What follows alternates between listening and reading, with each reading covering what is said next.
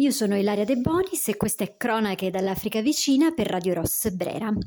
E stasera noi torniamo nella Sahel, quella eh, regione dell'Africa, del Nord Africa, sotto l'Algeria, quella regione molto secca, arida, desertica, eh, chiusa, non ha sbocchi sul mare, Mali, Niger, Burkina Faso, i tre paesi più rappresentativi del Sahel. Eh, in particolare eh, ci immergiamo nella realtà del Burkina Faso.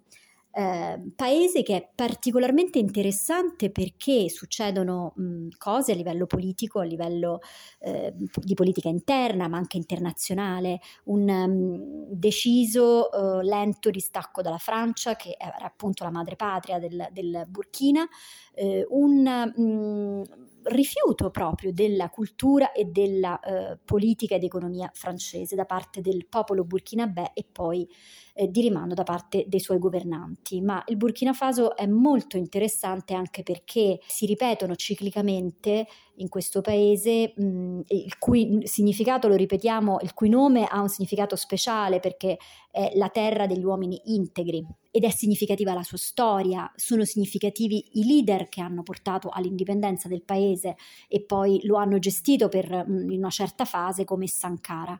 Ma andiamo con ordine. Eh, che cosa succede? Perché eh, vale la pena eh, studiare un attimo le dinamiche interne al Burkina Faso? Perché questo paese, eh, ingoiato dal deserto, dai confini porosi, eh, molto militarizzato, ma alla mercé delle, dei gruppi armati, quindi senza una vera eh, sicurezza, anzi completamente al di fuori di, eh, di una sicurezza eh, garantita dallo Stato, è un paese soggetto continuamente ai golpe, ai colpi di Stato. Eh, continuamente significa quasi mh, ogni due o tre mesi leader eh, che supportati dai militari, dall'esercito, soppiantano altri leader e lo fanno chiaramente con metodi che non sono quelli democratici, nonostante poi il paese apparentemente sia una democrazia e quindi eh, si voti. Ecco, eh, il, il, voto e mm, la, l'elezione dei parlamentari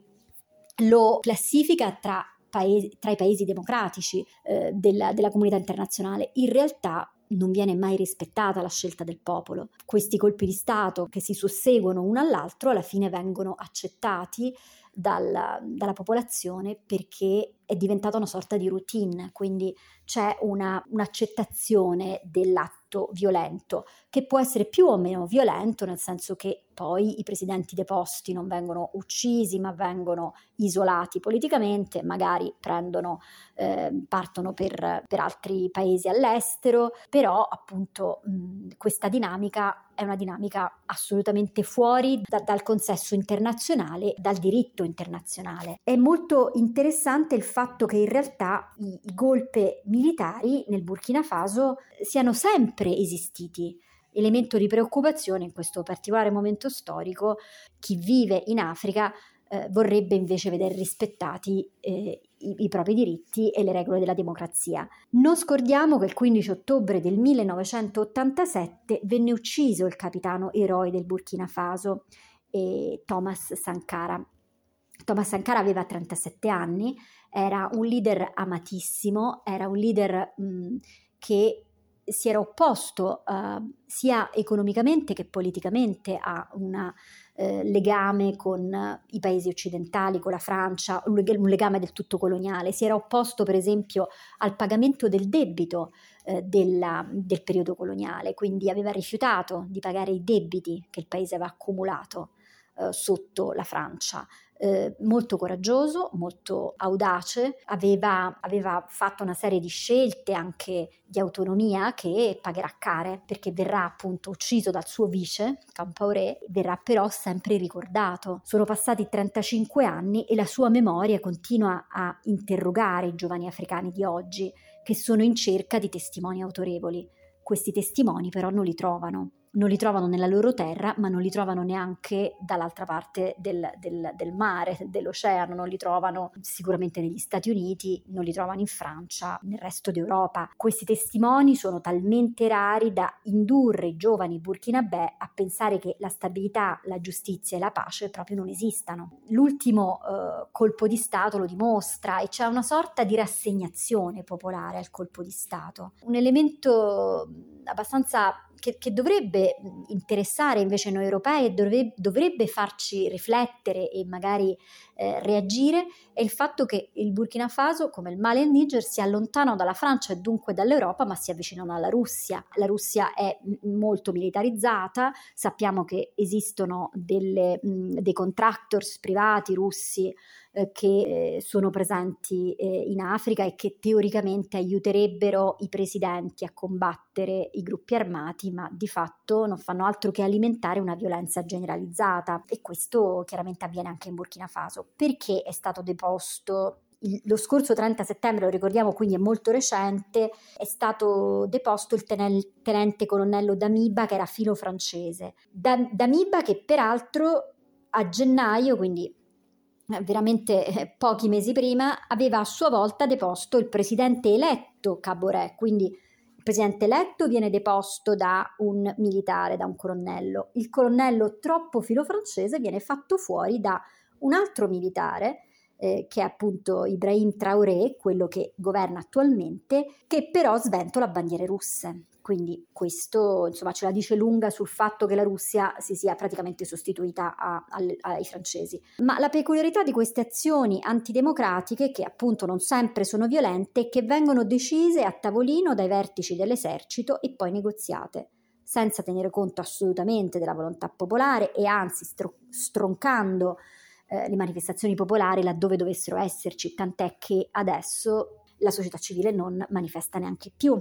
e soppiantano e soppiantando di volta in volta insomma chi, eh, eh, chi attribuisce a se stesso troppo potere o troppo poco. E la logica eh, non è più eh, legata ai desiderata di Parigi ma a quelli di Mosca.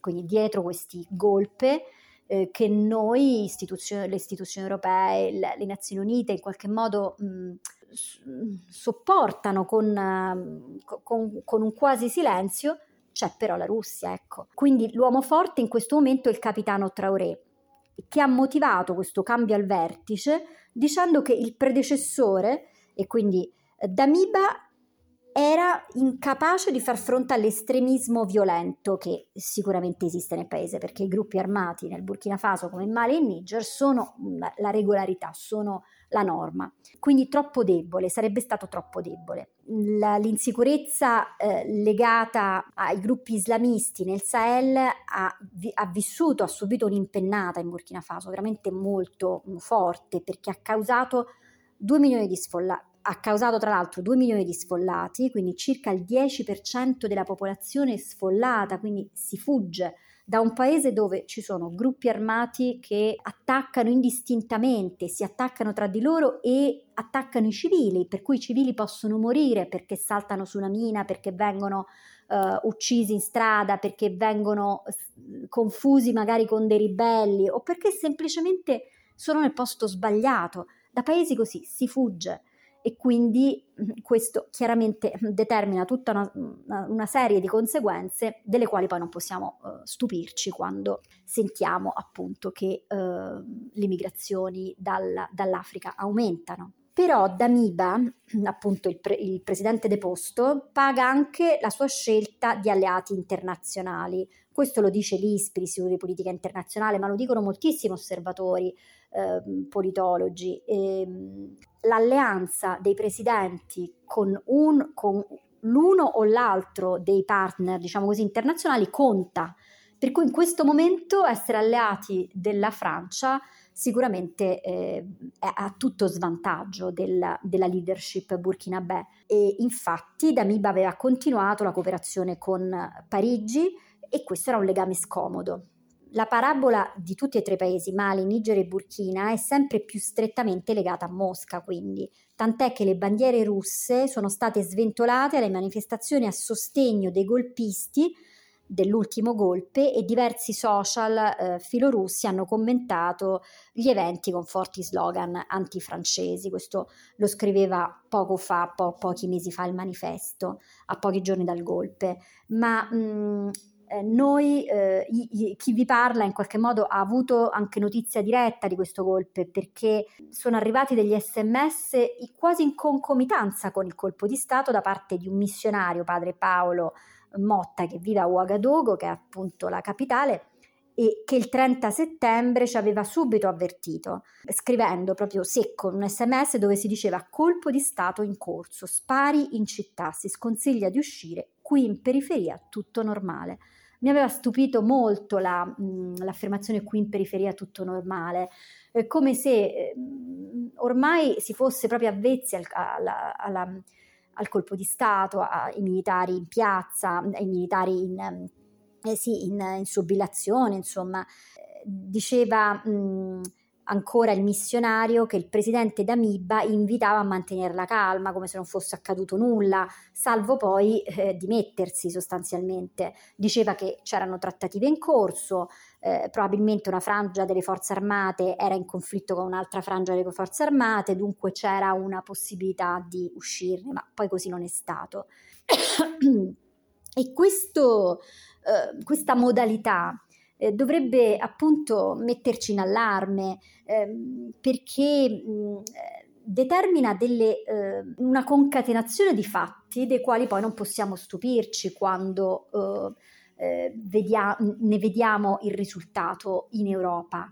Eh, per esempio il fatto appunto che dal Burkina si fugge, il, il fatto che tutta la zona desertica, tutta questa regione desertica del Mali dove non ci sono controlli, dove c'è molta presenza jihadista, dove ehm, si muovono indisturbati eh, i trafficanti di esseri umani, di esseri umani.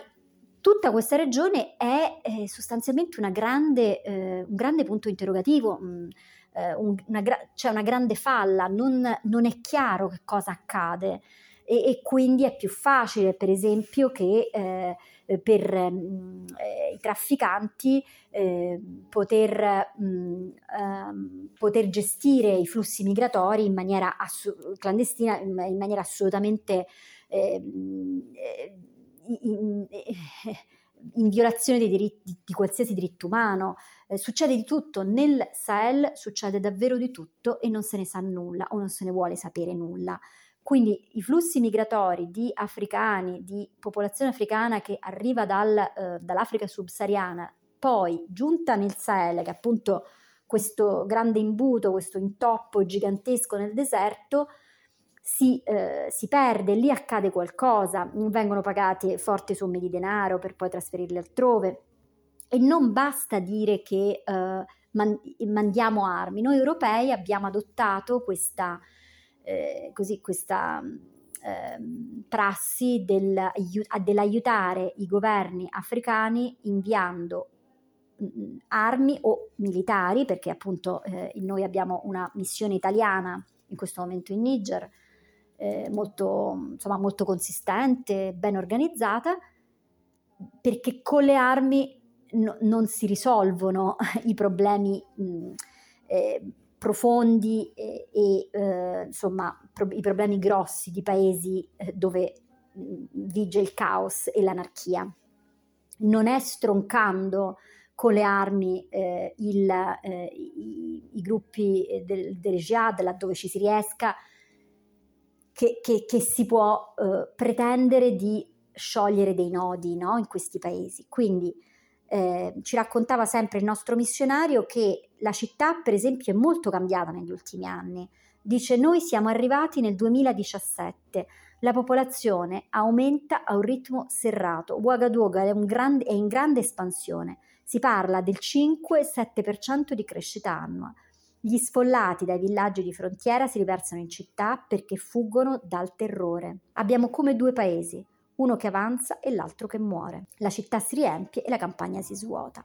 Ora, a questo, esodo, a questo esodo di, di, di popolazione, di abitanti, si aggiunge la, la, pericolosità dello stare, quindi è chiaro che arrivano dalle campagne, arrivano dai, eh, dal deserto, dai villaggi più sperduti in città, ma poi anche nella capitale, insomma, non si, non si vive in sicurezza.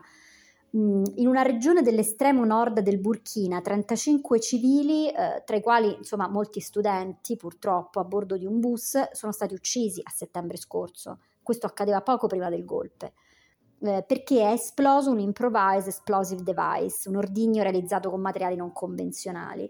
Eh, quindi ehm, il, la, la, sicurezza mh, mm, non, non, esiste e non sono le armi e non è un, eh, come dire, un rafforzamento dell'esercito che può assicurare ehm, la, la, sicurezza per il popolo.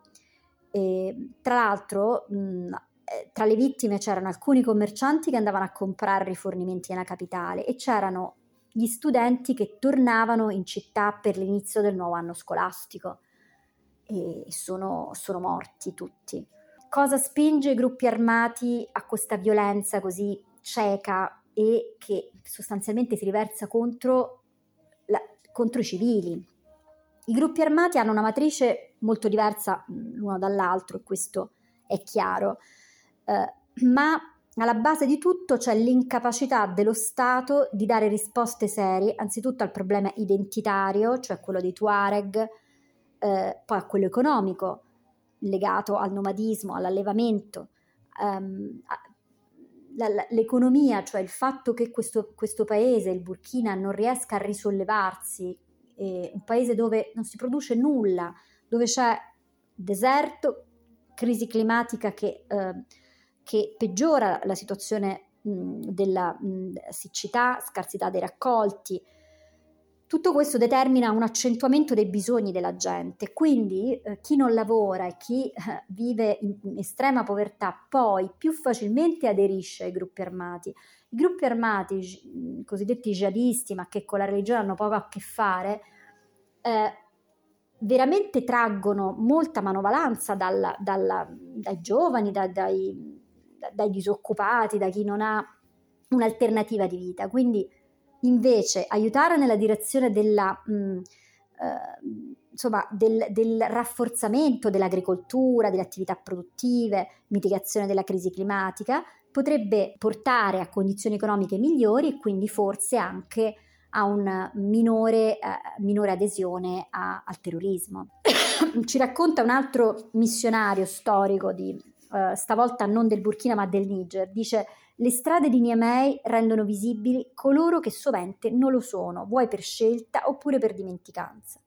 I mendicanti emergono dal sottosuolo, specie di venerdì, che poi è il giorno della preghiera nelle moschee più capienti. I mercanti e i venditori che lungo le strade hanno piazzato negozi, magazzini precari, laboratori, officine, Cercano di rendersi prossimi i clienti che transitano, approfittano delle rotonde intasate all'ora di punta coi vigili protagonisti. Una scena di vita quotidiana, quindi immaginiamo quanto si viva in maniera precaria.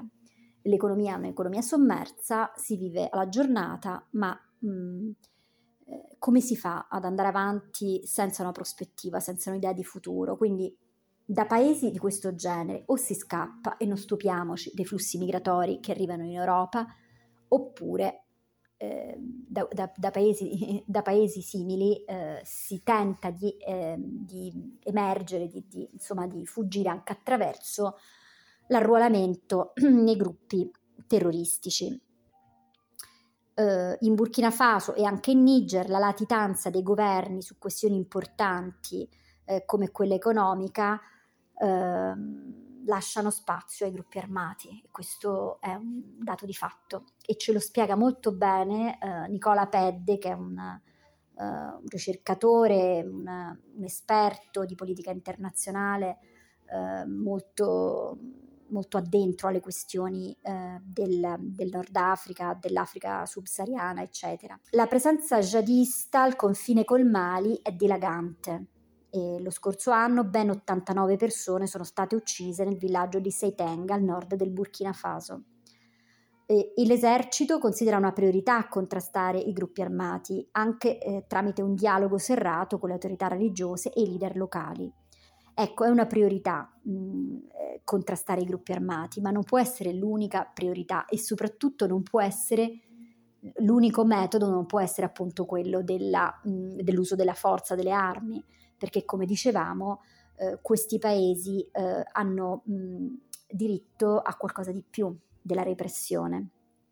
Ciò di cui avrebbero veramente bisogno i giovani e quindi l'intera società civile eh, del Burkina Faso è di vedere rispettata la loro volontà, la volontà popolare alle urne per esempio, è il diritto a non vedersi eh, modificato sotto il naso impunemente il risultato elettorale nel giro di un mese, di pochi mesi, il diritto di godere di investimenti in sviluppo umano, in agricoltura, in attività produttive e non solo in uh, investimenti in, um, proprio in, in sicurezza nel, nel senso di investimenti militari. Dovrebbero poter contare su una leadership mh, affidabile, interna, che non sia eh, continuamente, che non abbia continuamente a che fare con ingerenze estere, ora francesi, ora russe, perché ancora una volta noi europei, ma non solo gli europei, usiamo una mh, logica assolutamente coloniale nei confronti di, dell'Africa,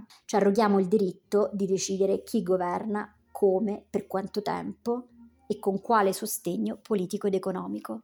E questa logica, ormai novecentesca, non è più adeguata e, e, e non lo è perché innanzitutto per una questione di giustizia, di giustizia internazionale, ma anche perché si ritorce contro di noi, si ritorce contro l'Europa stessa. Ehm, perché appunto eh, popoli eh, pressati, tenuti veramente eh, in, quasi in schiavitù nei, nei, loro paesi, poi esplodono, esplodono nella, nella, nella manifestazione di rabbia, nel desiderio di ehm, proprio di, di evadere, eh, nella ricerca della libertà, forse anche nelle rivolte, insomma, non, non è possibile.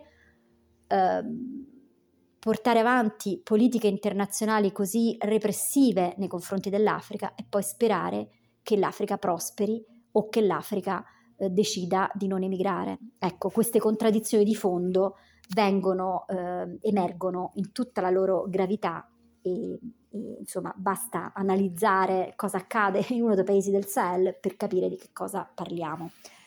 Eh, io vi ringrazio per l'attenzione su questo tema non facile mh, mm, e vi eh, do appuntamento al prossimo incontro con eh, Radio Ross Brera e ehm, l'Africa, eh, l'Africa vicina. L'Africa è molto più vicina di quanto noi non pensiamo. Sono Ilaria De Bonis e questa era Cronache dall'Africa vicina. Grazie.